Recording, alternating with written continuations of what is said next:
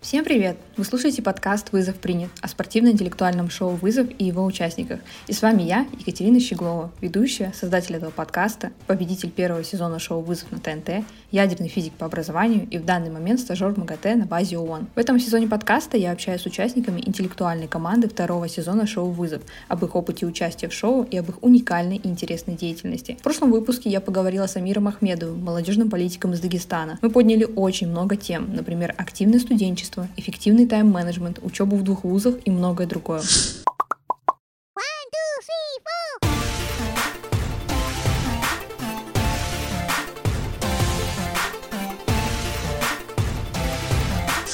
Сегодня у меня в гостях аспирант кафедры экономической теории и государственного управления Донецкого национального технического университета Аня Москвина. Аня, привет, спасибо тебе большое, что ты пришла ко мне на подкаст. Катя, привет, спасибо за приглашение. Аня, мой первый вопрос ко всем участникам интеллектуальной команды одинаковый. Расскажи, как ты попала в телевизор? Это очень интересная история, как и у большинства участников, как ты уже поняла. Именно так начинается ответ на их вопросы, поэтому мне всегда очень интересно послушать. На самом деле я не планировала участвовать, то есть это произошло очень внезапно и неожиданно. О том, что я буду участвовать в шоу, я узнала буквально за 10 дней до самого участия. Ого.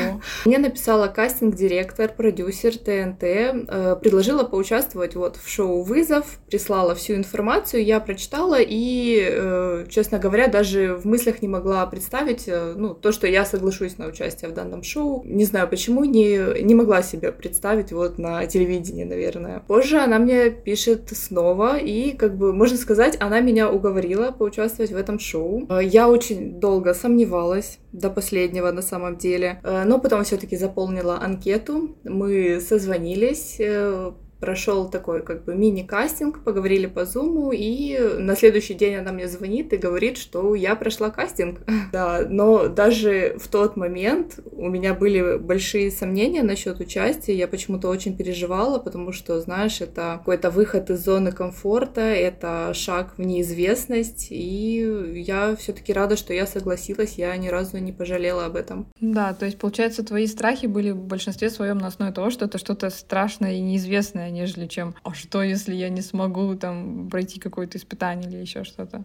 То есть просто страх неизвестности. Да, страх неизвестности, да. Интересно, потому что у меня было наоборот. Мне когда сказали, я такая, вау, как клево, я 100% согласна. И потом у меня уже начались сомнения, а что если там будут сильно сложные головоломки? А что если там будет какая-нибудь высшая математика, с которой у меня очень плохие дела? То есть у меня было наоборот, это что-то неизвестное, мы обязательно в это пойдем. Очень интересно узнать другую точку зрения, и что, ты не особо-то и хотела на самом деле участвовать.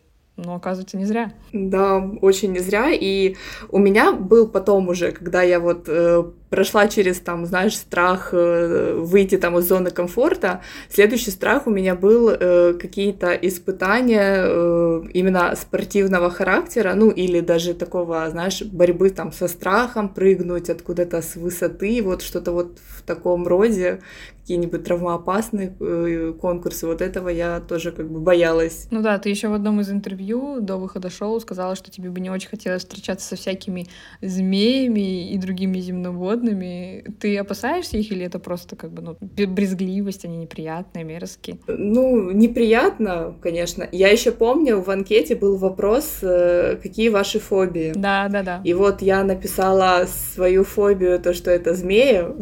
Потом я пожалела, что я написала. Я думаю, по-любому змею подсунут. Но обошлось без этого. Кстати, как обошлось? Не совсем, потому что уже с одним героем в подкасте мы обсуждали, что когда вы проходили испытания в порту, показывали и говорили, что там есть водные змеи, это раз, а во-вторых, потом, когда вы приехали на какое-то испытание, где была для вас накрыта поляна, Саша Стоун тоже вас предупреждал, пожалуйста, ребят, никуда не бегите, потому что могут быть змеи. Что ты чувствовала вообще в этот момент? Потому что твоя фобия, она там, действительно, в Дагестане, она существует и имеет место быть. Действительно опасное место. Слушай, не поверишь, но именно мы с Сашей столкнулись со змеей лицом к лицу. О боже, расскажи, что было. мы как раз были на испытании, это была, по-моему, 5-я серия, там, где вот на этой платформе мы должны были прыгать. И, получается, перед испытанием мы залазим в эту лодку. На самом деле, залезть в эту лодку, это уже было какое-то испытание, потому что там нужно было спуститься по крутой лестнице, не упасть с нее, там без страховки все было. Мы садимся в лодку, нас на ней, ну, мы подплываем уже непосредственно к лестнице, и в этот момент кричат, что стоп, мотор, на заднем плане плывет корабль. И мы такие, ну, типа, ждем, когда вот проплывет корабль, и это продолжалось где-то, наверное, около минут 20. Ого! Это было очень долго, потому что ты на нервах, ты переживаешь, ты уже, знаешь, настроился, и тут вот, ну, такой моментик. И мы сидим в лодке, что-то общаемся, и в этот момент я смотрю, с нами в лодке инструктор и Саша, они встают и начинают, ну, что-то смотреть на воду, кричать, и я смотрю, к нам подплывает змея. Представь. Какой кошмар. Да, но она очень быстро проплыла, но сам факт, что она прям очень близко к лодке подплыла. Это очень опасно, на самом деле, и страшно. Было страшно. Я боялась, что она сейчас еще в лодку запрыгнет, но, слава богу, обошлось без этого. Слава богу, змея не кенгуру. Но я вообще даже, мне кажется, не знала, что существуют какие-то водные змеи, что они могут плавать, да еще и в море. И у меня плюс одна фобия появилась. Ты прошла огромный путь на проекте, 8 больших испытаний и 3 логова. Ты действительно силой и умом пробивала себе дорогу на шоу. Без договорников, без махинаций, без каких-то склок. Расскажи, какое испытание тебе понравилось и запомнилось больше всего? Ой, ну, на самом деле очень много испытаний, которые мне понравились, запомнились. Но, наверное, самые такие яркие — это вот испытание, это первое логово «Медные трубы», потому что оно оказалось для нас победным. Я смогла наконец-то проявить себя, хотя это всего 2-я серия, но тем не менее. Мне очень понравилось испытание вот в этой же серии «Основное» на машинах, там, где мы стреляли. Было очень весело, прикольно, знаешь, даже не было такого ощущения, что это испытание. Ну, это так, приехали, покатались, постреляли, классно провели время. Да, блин, наверное, даже все испытания так по-своему запомнились, но классное испытание было вот там, где мы делали подкоп, там, где мы запоминали фигуры, потому что тоже у нас там иммунитет был. И, наверное, испытание, вот где мы прыгали на платформе, тоже классное было. И прикольно то, что первое, скажем так, испытание было не совсем сложным. Второе испытание вообще было классное, оно было про... Ну, оно было больше как забава. Но в этом сезоне прям чувствовалось, как нарастает градус сложности испытаний, потому что с каждым испытанием становилось все сложнее, все опаснее, и все больше как-то жутко становилось, на самом деле. Потому что, когда я смотрела испытания, где вы были на подвесной конструкции, это для меня было самое, наверное, страшное испытание. А у тебя нет такого чувства? Или, может быть, про какое-то испытание тебе хочется забыть?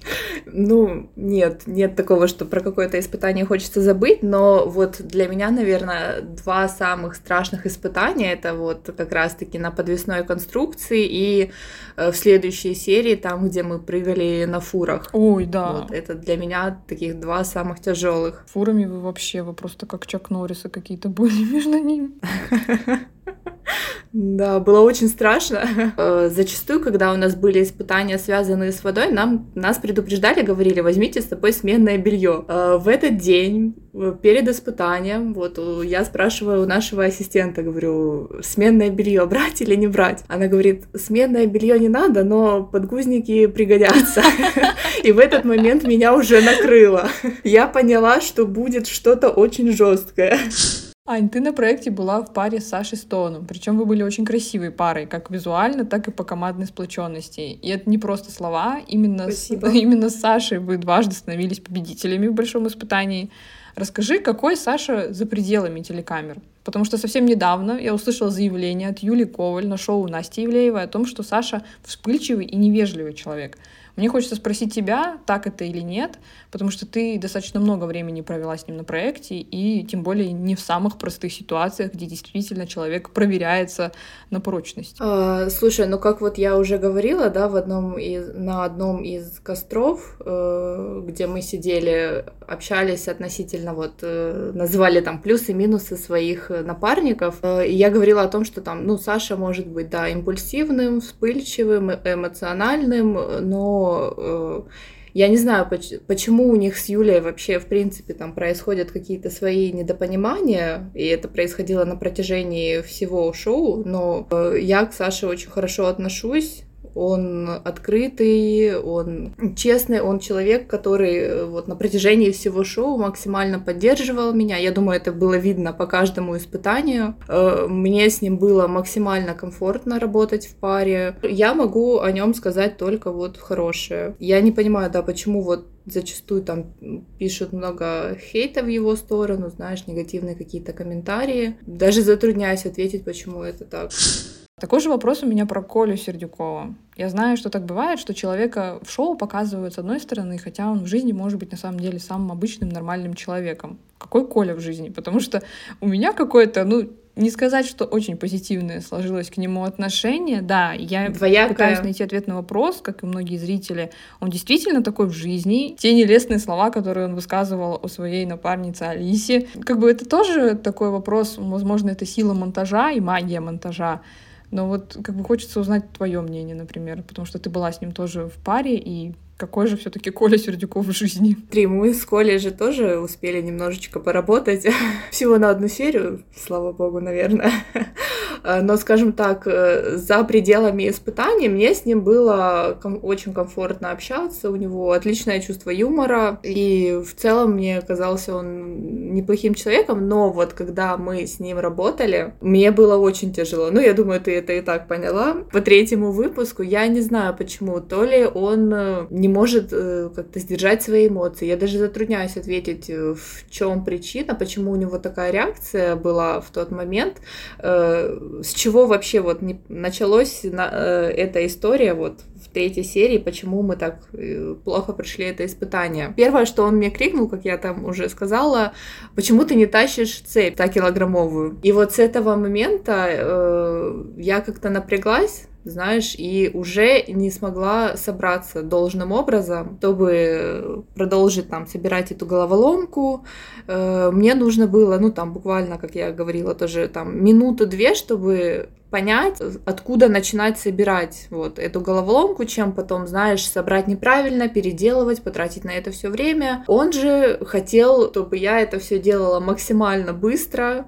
Он кричал, он суетился, он нервничал и вот как бы не смог сдержать там своих эмоций. Но на самом деле я сейчас понимаю, что хорошо, что, ну как бы это не звучало грубо, хорошо, что он это все сказал сразу мне в глаза, и что вот это вылилось в то, что вылилось, чем вот в случае с Алисой, что получается он в глаза ей говорит одно, за глаза на синхронках совершенно другое, и это выглядит, ну, мягко говоря, не очень. Я думаю, ей сейчас неприятно смотреть на это все. Да, я тоже так думаю. Мне за Алису уже заранее обидно. Я думаю, мы с ней будем общаться. И я спрошу, как это вообще ощущалось, потому что, ну, мне честно было обидно за Алису, потому что Алиса такой божий одуванчик вообще, ее тут, блин, этот Коля туда-сюда, блин. Но я немного заметила за Колей такое, что он как будто бы немного любит перекладывать ответственность на своих партнерш. Ты тоже заметила? Да, это трудно не заметить, потому что все головоломки, всю умственную часть работы должна выполнять его партнерша. Он так априори почему-то думает, хотя это не так. Вы проходите испытания вместе, и это не значит, что если ты в паре с умником и умницей, то она должна все это решить и сделать, а ты будешь делать все остальное. Ну тогда как бы, камон. Ну вот даже в испытании, там, где мы с червяками, там, где мы червяков катали, вот мы приплыли с Сашей, прибежали к столу, у нас было 2 головоломки. Ну, не было так, что, знаешь, я стою там решаю, он стоит смотрит. Он решил свою головоломку, я решила свою. Причем мы даже не сговаривались, кому какая попадется, и так совпало, что мы решили их одновременно. Хотя, знаешь, ну, казалось бы, он мог сказать, ну, там, ты в команде умников, на, решай, а я подожду. Расскажи, что ты считаешь самым важным в партнере для успешного прохождения вызова, потому что, возможно, нас слушают те, кто будет принимать участие в вызове нового сезона, если он, конечно, будет. В первой серии у нас спрашивали, каким вы хотите видеть своего партнера, напарника. Это не попало в эфир, но я сказала, лично для меня было важно, чтобы человек был спортивный, чтобы человек был выносливый, сильный и... мои ожидания оправдались. Как мне кажется, самое главное, чтобы человек был спортивный, выносливый и умел находить общий язык со своим партнером. Вы мне задали такой вопрос, я бы, наверное, еще сказала, что репутация, наверное, для меня важна, потому что вот на прошлом сезоне у меня сложились очень плохие отношения с Женей Ершовым, но это было до поры до времени и в конце сезона, потому что мы все были в финале, и все-таки у нас уже потеплели отношения, и как бы я почему-то изначально, с самого начала воспринимала его негативно, потому что у него есть такая репутация, что он там вот такой вот весь плохой мальчик из себя и так далее. И я изначально такая, так, я от этих плохих мальчиков держусь подальше, мне такие не нужны. Я такая, мне нужен только достойный и хороший человек. Поэтому у меня, видимо, еще какой-то репутационный такой чек происходит в голове. Но то, что ты сказала, это действительно так, я с тобой полностью согласна. В этом сезоне произошли значительные изменения в правилах, вплоть до того, что на проекте образовались пары двух девушек, тогда как всегда пары были разнополыми. Сначала это была пара Алисы и Юли Коваль, потом Юля выбрала тебя себе в пару после победы в Логово. Я четко помню твое лицо в тот момент, и я тебя прекрасно понимаю, что ты чувствовала в тот момент, когда ты не хочешь, чтобы тебя выбирали и забирали из твоей состоявшейся пары. Расскажи все, что ты хотела тогда сказать, но не сказала, потому что по эмоциям ты была очень расстроена, но ты все-таки их сдержала. Ну, на самом деле, я там очень многое сказала, просто это не попало в эфир.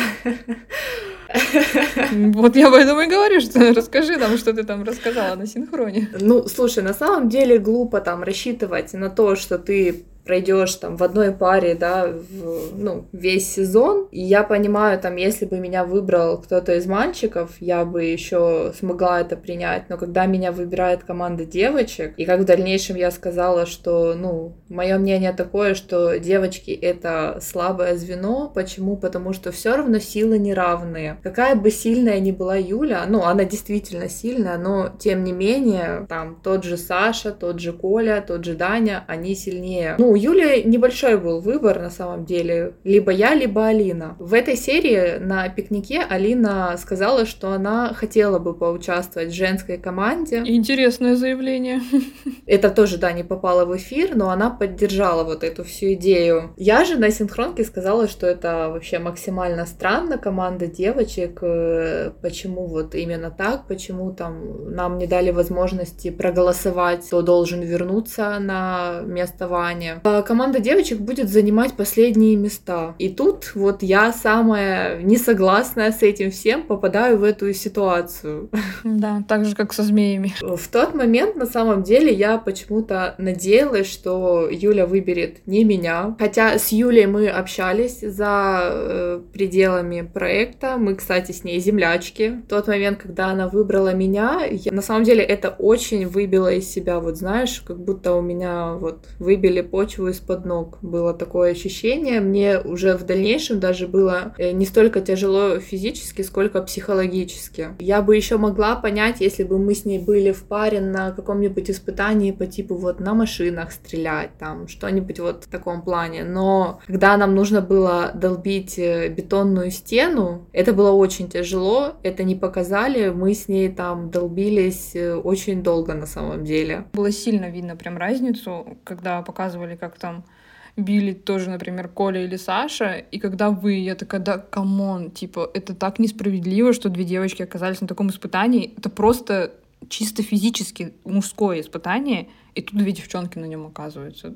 Мне было просто обидно за вас. Да, мне Саша рассказывал, он говорит, 2 раза он ударил молотком, 3-й раз ногой, все, стена развалилась, и мы там минут 5. Юля, конечно, молодец, большую часть выполнила она, потому что я бью эту стену, и у меня просто отлетает, маленький кусочек от этого кирпичика. Я потянула руку на этом испытании, там дальше, может, видно у меня тейпы, каким-то образом мы справились. Но на самом деле мы закончили испытание Получается, с продолжительностью 8 минут мы его проходили. Так быстро? Ну, по-моему, да. Ну, там 8 с чем-то, по-моему, если я не ошибаюсь. Но я помню, что с предпоследней парой у нас там разница была, ну, секунд 40. Ну, не сильно уж-то, как бы, мы отстали. Вообще, да, на самом деле. Потому что я, когда смотрела испытание, я думала, оно было, наоборот, долгим. То есть туда-сюда, как бы вот это, думаю, ну, это все монтаж, быстренько нарезали, и кажется, что оно такое интенсивное, быстрое испытание. Но то, что ты мне сейчас говоришь, что оно длилось там примерно 8 минут, и это действительно меня повергает в шок, потому что это очень хороший результат. Такой огромный объем работы проделать за 8 минут. Мое уважение. И вот, кстати, когда меня выбрала Юля в пару, как бы, и вот почему у меня такая реакция была, знаешь, я у себя в голове сразу представила самое страшное, что может быть, что нам придется катить бочку в гору куда-нибудь, или вот, например, долбить бетонную стену кувалдой. Вот так и сложилось, так и получилось. Видимо, Аня, у тебя очень близкие отношения с визуализацией и реализацией, поэтому тебе не надо представлять плохие сценарии, потому что со змеями случилось, то, что тебя выберет девушка, случилось. То, что будет сильное физическое испытание, случилось. Так что думай позитивно. Стакан всегда наполовину полон. Между нет и да, выбор только да. Расскажи, как тебе удавалось сохранять спокойствие на съемках? Потому что ты прям кремень. Ты и Андрей, философ. Вот вы вообще, вас ничего не может вывести из себя. У вас не увидишь слез, злости, гнева. Как тебе удается оставаться такой спокойной? Ну, на самом деле, это, наверное, так только кажется. Внутри себя я очень сильно переживала. Всегда, перед каждым испытанием, на каждом испытании. Я просто вот такой человек по жизни, что я привыкла как-то все эмоции, чувства держать внутри себя. Ну, и в целом, как бы, я такая спокойная. Но, тем не менее, я всегда очень сильно переживала. Эмоционально. Хоть по мне и не скажешь. Потому что я думала, что там Аня просто после каждого испытания приходит домой и просто орёт в подушку. Я, наоборот, очень эмоциональный человек. Я даже помню тот момент, когда я в первом сезоне шоу ругалась с Ершовым. Я очень сильно тоже переживаю, но я переживаю это максимально на эмоциях. И я тот вечер, когда мы поругались, я простояла часа 2, наверное, или час, разговаривая с мужем по телефону и просто рыдая в темноте о том, как я от всего устала, как я хочу домой, как меня бесит Ершов. Это вот никто не видел. Я там, да, поплакала на синхронке пару минут, но когда ты стоишь, блин, после испытания, знаешь, что тебя завтра еще ждет испытаний, ты просто настолько устал, я просто стою и реву. Люди там что-то ходят, кушают, веселятся, умники там бегают со звездами, фанаты тут еще какие-то пришли к звездам, и я стою в темноте и просто рыдаю. Столько эмоций не вошло в эфир. Мое спокойствие мне в некоторых ситуациях очень сильно помогало, вот даже в том испытании, которое называется «Медные трубы» в Логово. Я понимаю, что благодаря этому я смогла открыть этот замок, потому что там нужно было выдохнуть, присмотреться и понять, что там сердцевина должна совпасть была с основной частью. Ну, то есть так просто ты этот ключ не вставишь. И там просто реально нужно было немножечко присмотреться и увидеть этот секрет, скажем так. Сохранять рациональное мышление все-таки в такие моменты очень-очень важно. Первый день съемок «Вызова» выпал на твой день рождения. Ты, можно сказать, встретилась лицом к лицу с вызовами нового возраста, нового года своей жизни. Расскажи, как прошел твой день рождения на площадке и было ли что-то интересное? Стоит отметить, что мне вот исполнилось 25 лет. Это такой юбилей, который, знаешь, запомнится мне просто на всю жизнь. Это были, наверное, самые сложные съемки вот именно в этот день, потому что мы снимали до глубокой ночи, да, по-моему, даже до следующего утра. Но в этот день мы начали снимать около, по-моему, 3 часов дня, то есть утром я успела отдохнуть, принять все поздравления в телефонном режиме. Вот. И потом мы приехали на съемку, и там уже, знаешь, как-то мысль о том, что у меня сегодня день рождения, она куда-то улетучилась, потому что все очень было загружено в этот день. И уже непосредственно после самого испытания ведущая спросила, у кого день рождения, я подняла руку, подбежал ко мне Дорохов, там что-то вручил мне свой шлем. Не знаю, видела ты это или нет, ну, в эфир они, в принципе, не вставили ничего на этот счет, но было очень приятно, что ведущие спросили, отметили это. И уже после съемок, когда мы уже переоделись, ко мне подошел режиссер Костя, подарил букет, цветы, и подошла еще ко мне Настя, наш ассистент, тоже мне подарила конфеты, поздравили. А, еще, кстати, когда мы ехали на саму съемку в автобусе, Настя включила там песню какую-то очень веселую, они всем автобусом ребята кричали, поздравляли с днем рождения. Очень, кстати, весело было ездить на съемки, потому что это тоже была самая такая, одна из приятных частей. В течение дня мы включали громко музыку, пели, танцевали. В общем, было очень весело. Мне кажется, вот именно как раз, когда вот в этих вы автобусах едете, вот там вы не конкуренты, там вас везут как детей в лагере куда-нибудь просто на экскурсию, и вы там ха-ха-ха, хи-хи-хи, все-все-все. Вот, кстати, я вспоминаю, у нас перед первым съемочным днем было собрание, которое проводил режиссер, девочки-редактора, и вот режиссер Костя сказал такую фразу, которая мне запала очень сильно в душу, и вот я до сих пор вспоминаю, он говорит: «Самое главное, получите от этого всего огромное удовольствие, просто кайфаните». И это самое, наверное, лучшее напутствие перед съемками, потому что это настолько крутое время, которое реально мы будем вспоминать, наверное, всю жизнь. Согласна. Это все-таки больше шоу не про вызов, а про кайф. А не было у тебя после шоу такого ощущения, как будто бы ты подсела на какую-то адреналиновую зависимость? Слушай, было, да. Как, опять же, на собрании сказал режиссер Костя, что вот телевидение, вот эта вся движуха, это, ну, ты как на игле сидишь.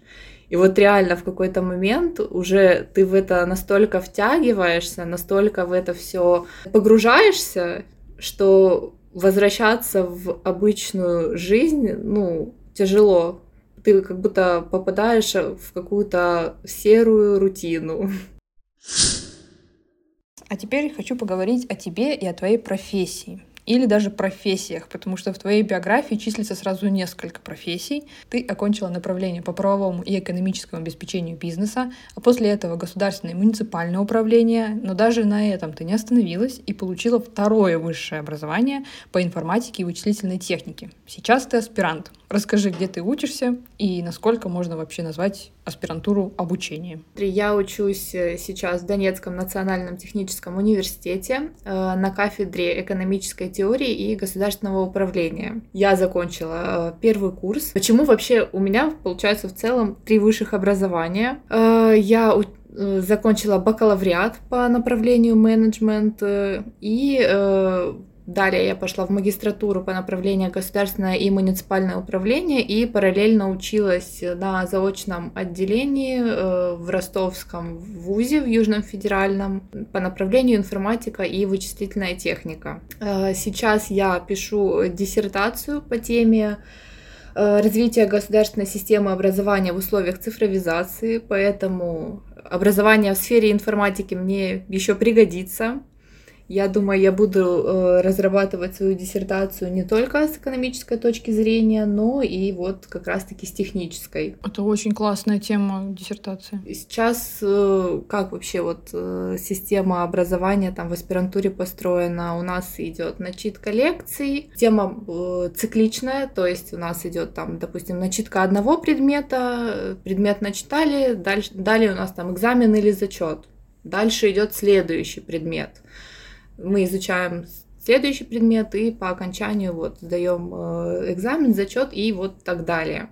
Параллельно всему этому мы пишем статьи, потому что для защиты диссертации должно быть определенное количество статей. Статьи должны быть там первого-второго квартиля, ваковские, там свои нюансы, но на самом деле, поскольку мы только вот вливаемся во всю эту систему образования Российской Федерации, мы это все только изучаем, потому что у нас при ДНР были немного свои требования, и, к сожалению, все статьи, которые были написаны ранее, до вступления вот в РФ, они не подходят под те требования, которые вот... Серьезно? Поэтому теперь мы все начинаем сначала.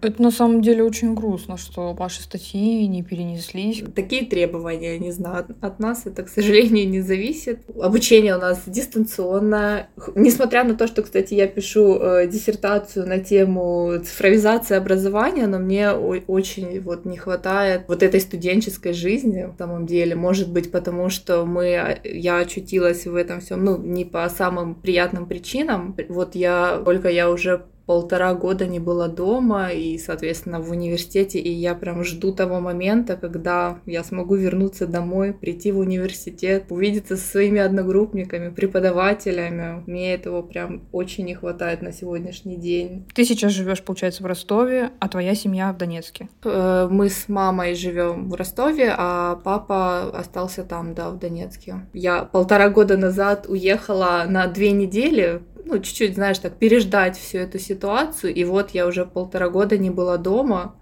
и я не знаю, когда я смогу вернуться, я очень скучаю, я постоянно об этом думаю, знаешь, вот эта жизнь в каком-то постоянном ожидании, когда же ты сможешь вернуться домой, ну, это утомляет очень сильно, и когда у тебя нет... Завтра, ну, грубо говоря, ты не можешь построить какие-то долгосрочные планы, да, вот ты живешь только сегодняшним днем, ты не можешь что-то запланировать. Ну, когда вот я жила в Донецке, у меня там уже, знаешь, я понимала, куда я хочу пойти работать, я понимала, чем я хочу заниматься, и вот в какой-то момент, ну, это все, грубо говоря, у меня забрали, и мне теперь нужно все заново перестраивать, хотя, опять же, с учетом чего? С учетом того, что я вернусь домой, или с учетом того, что я буду строить свою жизнь заново здесь. Но пока на самом деле не знаю. Я надеюсь все-таки на то, что когда-то наладится обстановка у нас в городе, и все мы сможем вернуться туда. Но на самом деле пока в ближайшее время я не вижу перспектив к тому, что там что-то улучшится. И, возможно, нужно уже начинать... как-то менять вектор своих мыслей на что-то вот и строить свою жизнь где-то уже в другом месте. Это очень тяжело слышать, конечно, очень грустно. Но ты молодец, ты, конечно, держишься очень хорошо, и я желаю тебе только по-настоящему почувствовать свой дом, и чтобы все было хорошо, и все наладилось наилучшим для тебя способом. Давай поговорим все-таки про цифровизацию образования. Цифровизация образования как таковая всеобщее образование или все-таки направлена больше на школы или на вузы? Моя диссертация направлена конкретно на цифровизацию высшего образования. В России, в принципе, это более развито, чем у нас, потому что то, что существует у нас в ДНР, делается в рамках возможностей каждого отдельно взятого вуза. Я же хочу сделать этот процесс системным, то есть чтобы не так, что каждый преподаватель сам занимается, решает там, на какой платформе проводить занятия, там кто-то проводит там, знаешь, на Яндекс, через Яндекс.Телемост, кто-то через Google Meet. А сделать именно вот, возможно, даже, опять же, мое образование в сфере информатики поможет мне разработать какую-то платформу с курсами, с лекциями, с тестами и таким образом упростит работу и преподавательского состава, и обучение у студентов. Это очень важная тема, конечно. Потому что, да, дистанционное образование, оно уже все, оно уже никуда не уйдет. Пандемия коронавируса нас научила тому, что это будет только развиваться и обширно. И очень важно действительно это адаптировать под конкретные запросы своего вуза, других вузов. И это все еще и интегрировать, и систематизировать в одну большую систему. Это очень большая работа, мне кажется. И ты молодец, что за это взялась. Но, слава богу, это все очень быстро развивается, и у тебя прям... То есть актуальность твоей работы, она настолько высокая, что тебе даже не, так сказать, не придется где-то там сильно искать эту информацию, что-то там сильно выяснять, потому что это вот, это оно везде сейчас распространяется, цифровизация. Да, единственное, вот за что я переживаю, что мне там до защиты диссертации еще 2 года, хотя на самом деле аспирантуру можно закончить и не обязательно еще сразу же защищать диссертацию, то есть можно, как я недавно выяснила, закончить аспирантуру и как бы защиту диссертации отложить на потом. Но я думаю, лучше это делать сразу, потому что пока, знаешь, свежие знания, и потом сложно будет, ну, к этому всему вернуться. И я переживаю, что за эти 2 года эта сфера настолько шагнет вперед, что я уже не буду знать, что вот изобрести, как бы, знаешь, типа, какой велосипед там ты не придумаешь, грубо говоря. Но будем надеяться, что у тебя получится обуздать эти технологические прорывы и подчинить их себе. Аня, ты точно тот человек, про которого можно сказать, что ты сочетание ума, красоты и силы, насколько мы это увидели на вызове. Про ум и силу мы с тобой уже поговорили. Расскажи теперь про красоту. Ты ведь, среди прочего, еще и модель. У тебя очень цепляющая внешность, и ты могла бы стать нашей версией Барби. Расскажи про моделинг. Как ты туда попала? Как ты этим занимаешься? Это хобби или это профессиональная деятельность? Очень-очень интересно про это послушать. Я попала туда уже как 10 лет в сферу моделинга. То есть, да, когда мне было 15 лет, меня нашли через соцсети, девочки из модельного агентства. Опять же, вот соцсети, как они в наше время решают, так же, как меня и на вызов нашли через интернет, вот она сила интернета. И да, меня пригласили в модельное агентство, но поскольку в то время, вот как бы это был 14-й год, в Донецке была вот эта вся военная обстановка, мне немножко пришлось это все отложить.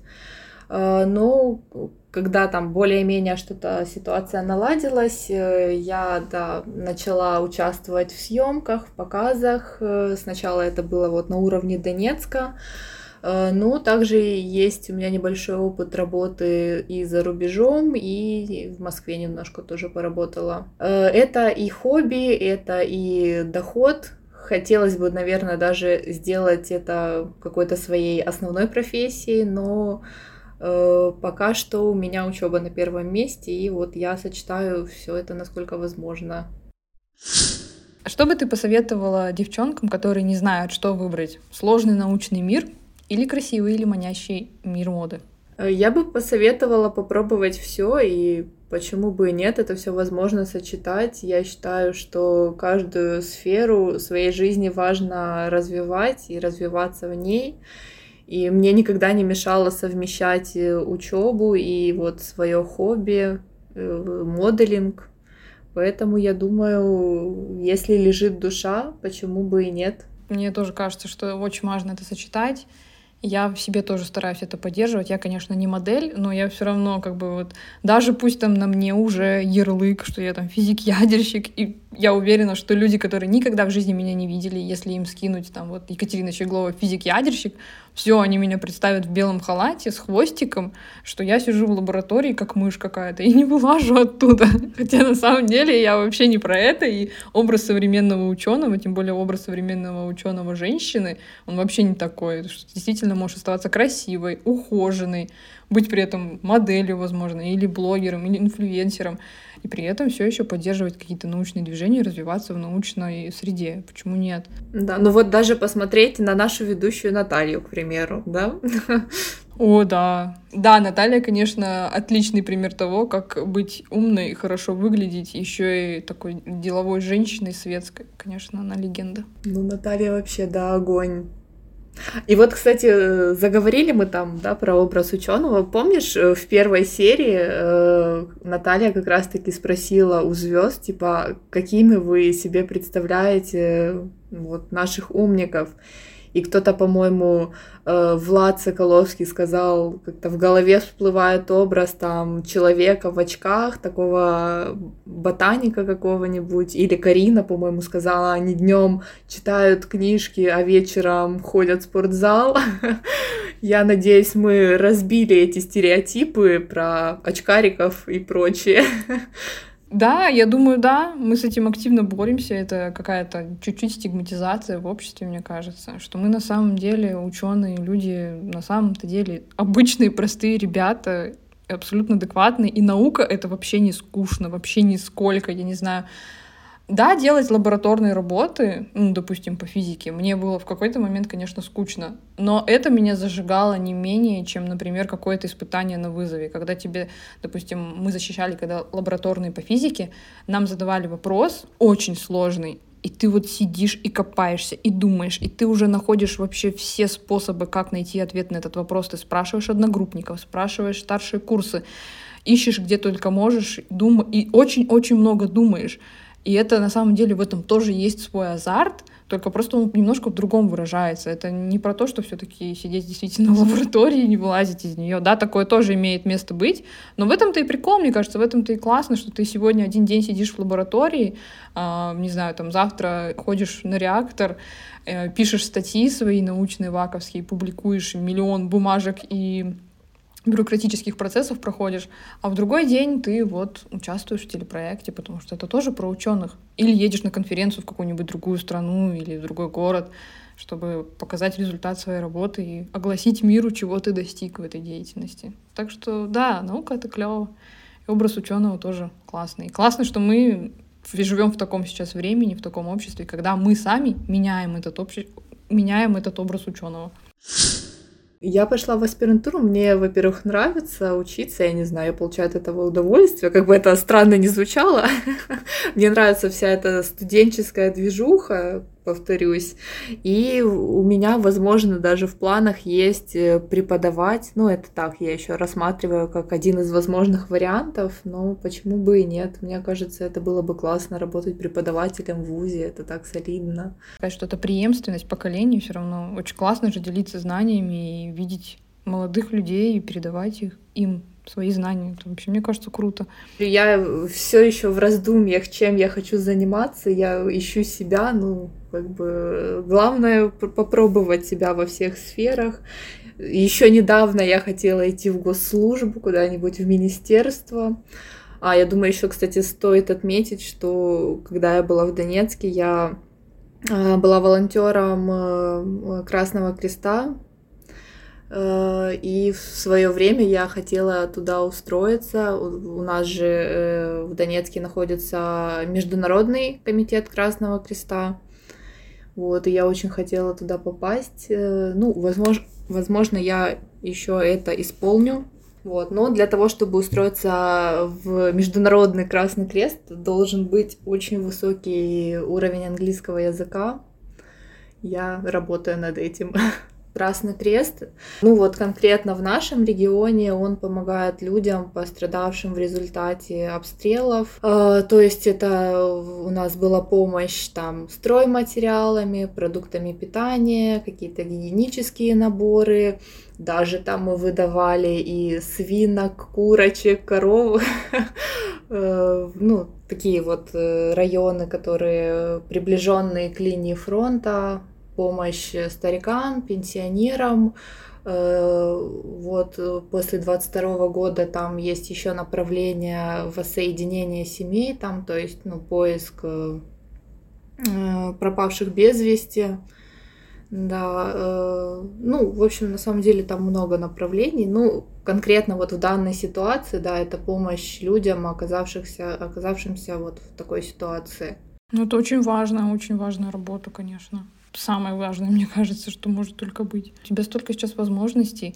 И это же говорит просто то, что ты не знаешь, что будет потом, что будет завтра, но наоборот должно давать тебе азарт того, что нужно именно сегодня выкладываться на всю мощь, на все свои способности, потому что, возможно, завтра твои эти лучшие способности где-то действительно пригодятся. И ты не живешь в ожидании чего-то, а работаешь над своим будущим, буквально создавая его из ничего. Знаешь, хотелось бы пожелать, чтобы все лучшее, что может подарить нам этот мир, было у нас в жизни. Это здоровые родители, это близкие люди рядом, верные друзья и, самое главное, это интересное дело.